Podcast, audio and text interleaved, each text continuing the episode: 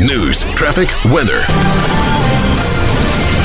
The Mighty 990 KWAM, the Mid South's news and talk leader. Ben Deeter in the Mighty 990 24 7 News Center with a look at some of your top stories at this hour. Parents at Houston Middle School are enraged today after school officials bowed down to anti Christian faculty and a few parents upset over a prayer at a graduation ceremony. The controversy started after school officials started getting pushback from a couple faculty members and parents for having its graduation at Harvest Church, which would open the ceremony with a prayer. One parent threatened to use attorneys and sued the school district for mixing church and state, ultimately causing the district to decide to host the ceremony at a different, smaller venue. We've reached out to the Germantown School District.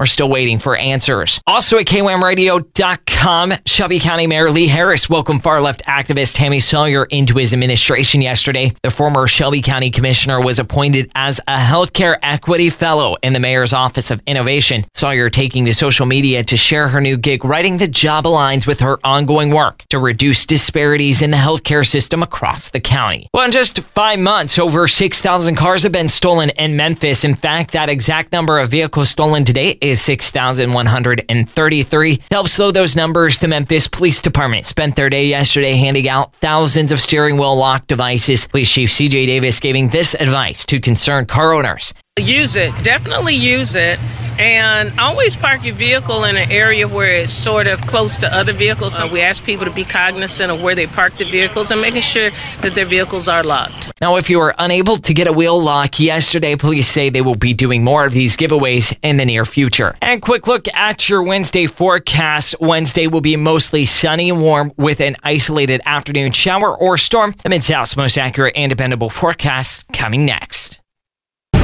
The top local news every hour from the Mighty 990 newsroom and all the time at Mighty990.com. The GOP presidential field is about to get bigger. Florida Governor Ron DeSantis is expected to make it official and announce later today on Twitter that he's entering the 2024 race, taking on frontrunner Donald Trump. Team Trump already, though, mocking DeSantis for making his announcement in a conversation with Elon Musk later today. One senior advisor for the Trump campaign telling Newsmax, quote, announcing on Twitter is a perfect way for Ron DeSantis. That way he doesn't have to interact with people and the media can't ask him any questions. Negotiations for President Biden and House Speaker Kevin McCarthy back at it again today on Capitol Hill, trying to hammer out a debt ceiling deal as the country edges closer to a financial crisis. Political correspondent Lindsay Watts has more. We could still finish this by June 1st. House Speaker Kevin McCarthy staying optimistic, but privately conceding to his Republican members that they are nowhere near a deal yet.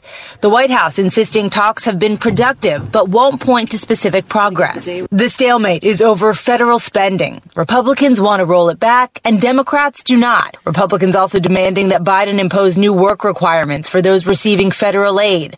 The president equally firm in pushing for tax increases on the wealthiest Americans and large companies. Happening locally, the Memphis Police Department and City Hall is walking back their plans to turn the Greenlaw Community Center into a holding space for unruly teenagers breaking curfew after hundreds of upset activists and community members turned up at a meeting last night over the controversial program. Police Chief CJ Davis reassuring those enraged activists that holding teenagers until they can't be reunited with their parents was never their plan. This was never intended to be any type of detention facility. City leaders, as well as the police department, say they'll use this center as a community engagement center and instead focus on community policing.